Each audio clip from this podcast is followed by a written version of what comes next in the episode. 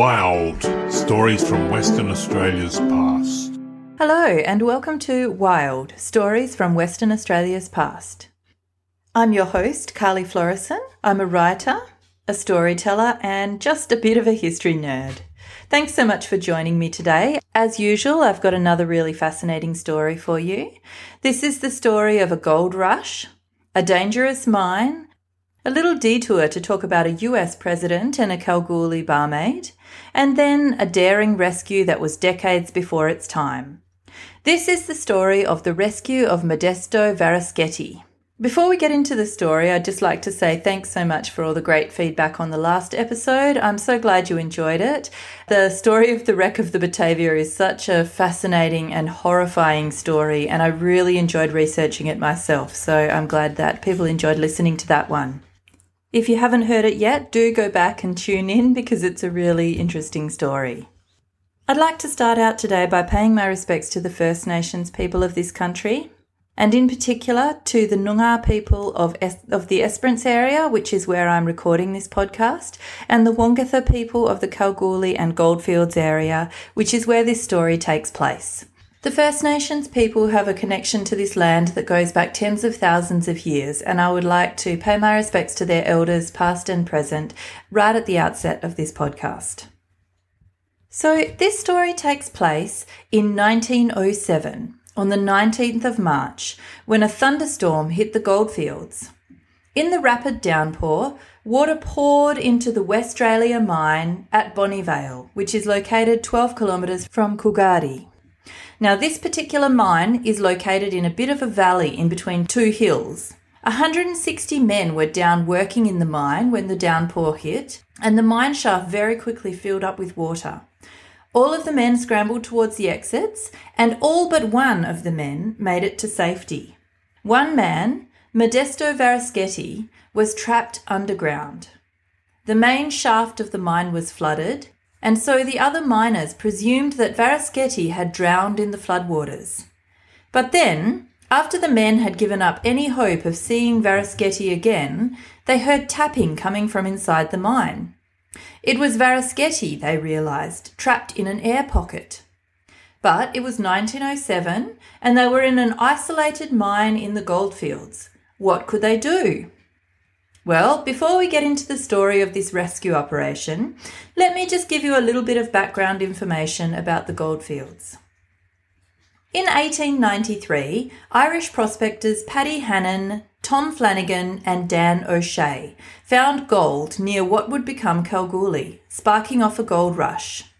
Now, the gold rush is absolutely something that I'm going to revisit another day, as there are so many great stories to tell about this time.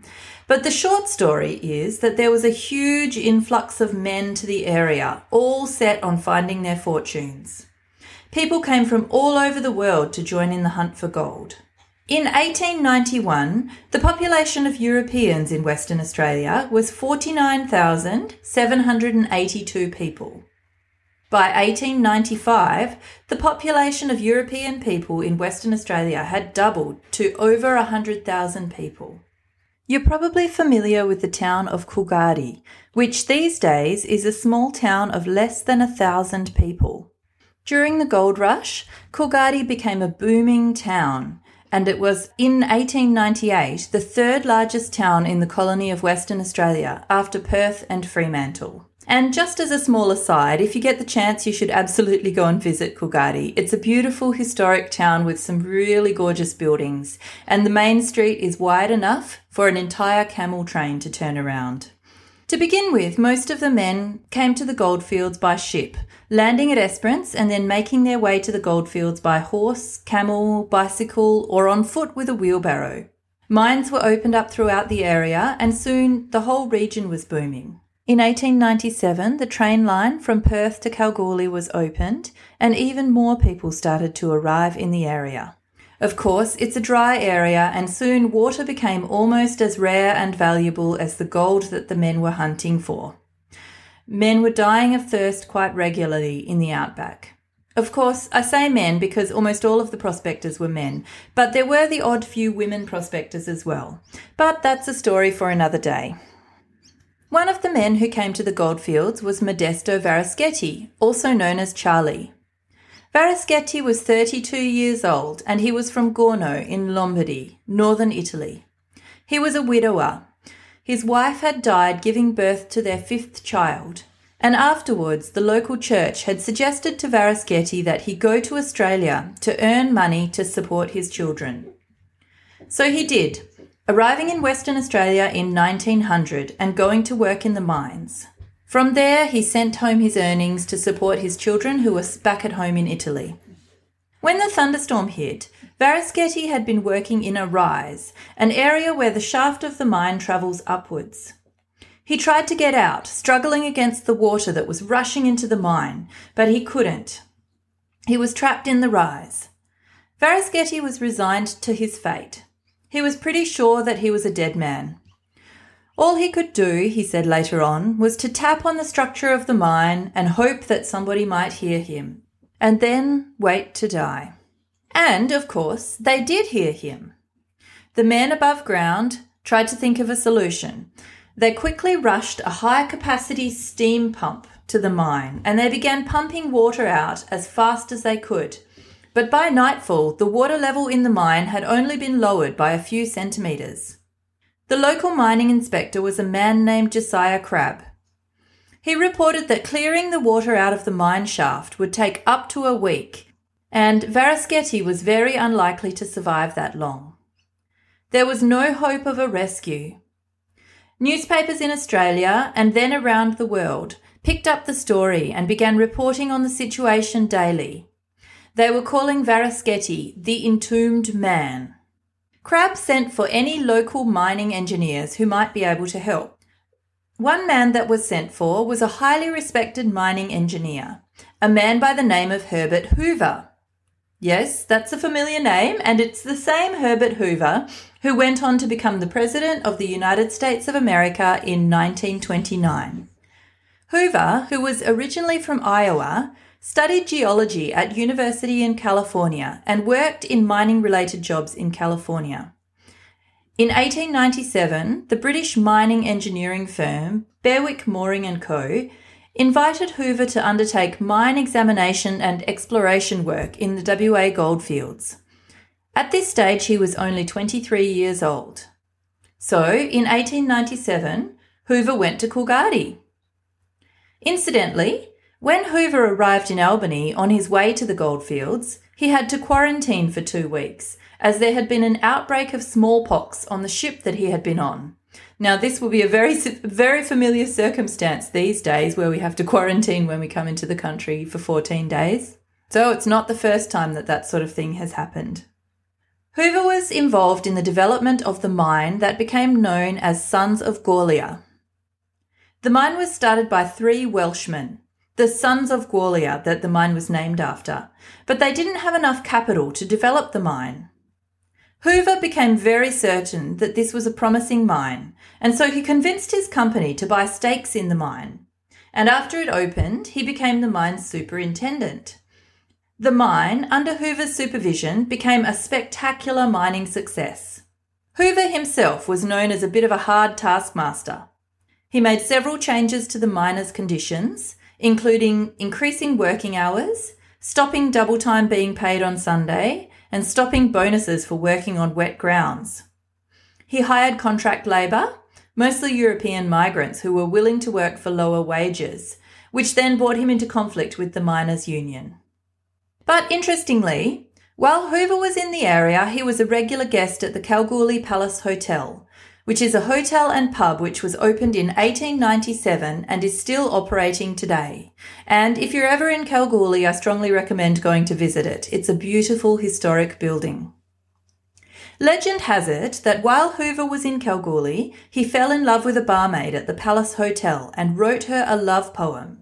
When Hoover left Kalgoorlie, he gave the hotel a parting gift, a huge, elaborately carved mirror, which can still be seen in the foyer of the hotel today.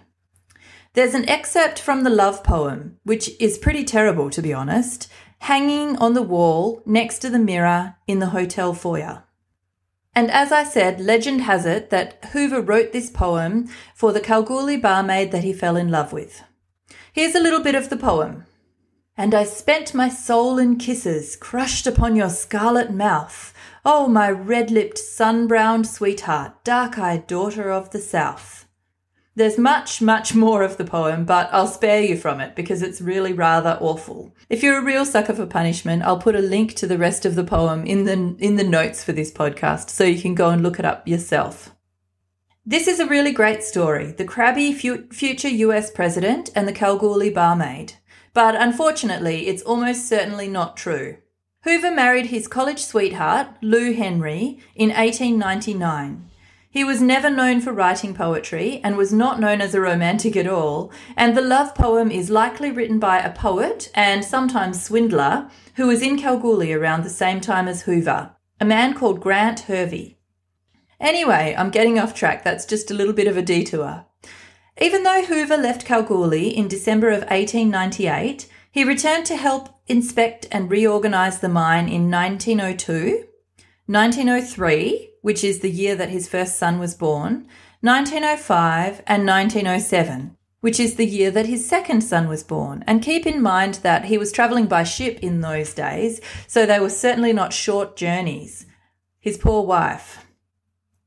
But anyway, that means that Hoover was here in the goldfields when the disaster occurred and Varischetti was trapped in the mine underground. But even though Hoover was a mining engineer, the solution to Varischetti's problem did not come from Hoover. It came from the mining inspector's son, 7-year-old John Crabb, who suggested to his father, "Why don't you use a diver?"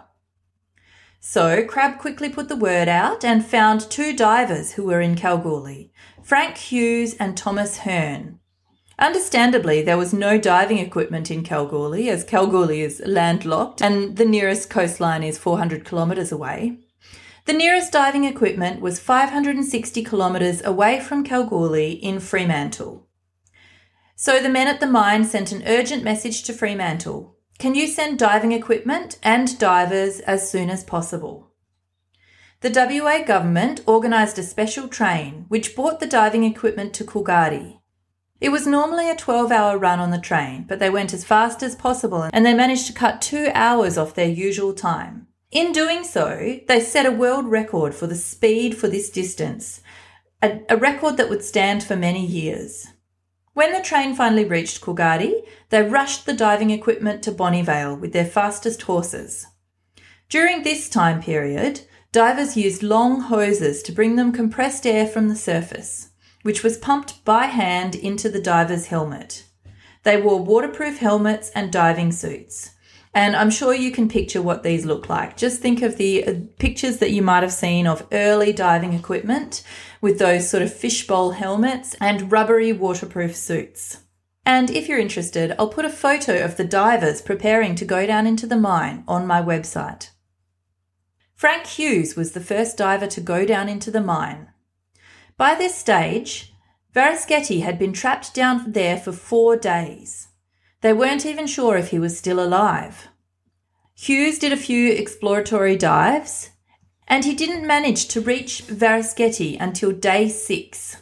But Hughes and the other divers took him a lamp, matches, food, and letters of encouragement, including a letter from his brother, Giovanni Varischetti. Apparently, when Varischetti first saw the divers down in his underground hole, he was frightened of them, which is understandable. Can you just imagine what they looked like? Apparently, he thought the diver was a demon. After a few more trips down to take supplies to Varischetti, finally, Hughes told the men on the surface that Varischetti wasn't going to last much longer. He was getting much weaker. I imagine that the oxygen supply down there was probably getting quite low. The 2 divers did another trip down to him where they shared a cigarette and then tied a rope around Varischetti's waist to help guide him out. The rise that Varischetti was located in was about 1,000 feet underground, or roughly 300 metres. They had been pumping water all of this time, and so the water level had finally dropped enough. Hughes had to guide Varischetti out of the mine, leading him by the rope around his waist, and Varischetti had to fight his way through mud and sludge all the way through, and water that was waist deep in some parts of the mine, but in other parts of the mine it was lapping against the ceiling and almost so deep that he could only just breathe. Finally, late on the 9th day of Varischetti's ordeal, after 206 hours underground, Varischetti emerged from the mine shaft. He was pale and weak, but still alive. There was a crowd waiting to greet him, waving the Union Jack and the Italian flag. The men who were involved in the rescue operation were all cheered loudly, and apparently Hughes was mobbed and kisses were showered upon him by the women who were present. Varischetti refused to go to the hospital, and instead he was taken to the mine manager's house, where he was put to bed. He recovered fairly quickly from this ordeal. 1 week after his rescue, Varischetti said, "I feel grand now. My head is all right and talking does not make it ache. I intend to go to work in the mine again." And he did return to working in the mine for some years after this. Unfortunately, he later died of fibrosis, which is a lung disease that is almost certainly caused by the mining, at the age of 57. After the rescue, Hughes was awarded the Albert Medal for Bravery. The townsite of Bonnyvale is now abandoned, but of course mining still goes on throughout the whole area. The Australian folk band, Cloud Street, recorded a song about the Varischetti rescue.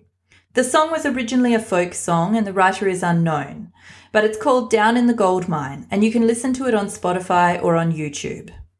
And that's the story of the rescue of Modesto Varischetti. Thank you so much for listening. As I always say, I'd love to get your feedback. I really love getting feedback on these episodes. You can tell me what you liked or what you didn't like, or even send me some corrections if I've got anything wrong. You can get in touch with me via social media. I'm on Twitter at Carly Florisson, or I'm on Facebook. Just search Carly Florisson Writer. You can also get in touch with me via my website, which is www.wildwapodcast.com. And the sources for the information that I've used in this podcast are also on that website, along with a photo of the divers and a photo of Varischetti himself, and also a link to the terrible love poem if you really want to go and read the rest of it. You can also email me. I'm on wildwapodcast@gmail.com. I'd really appreciate it if you would rate and review this podcast, and please do subscribe so that you know when the next episodes are coming out. Just a quick shout out to my brother Micah Florisson for the music for the episode and Caitlin Edwards for the artwork. Thanks again for listening. I really appreciate your company here, and stay tuned for another episode of Wild Stories from Western Australia's Past coming up really soon.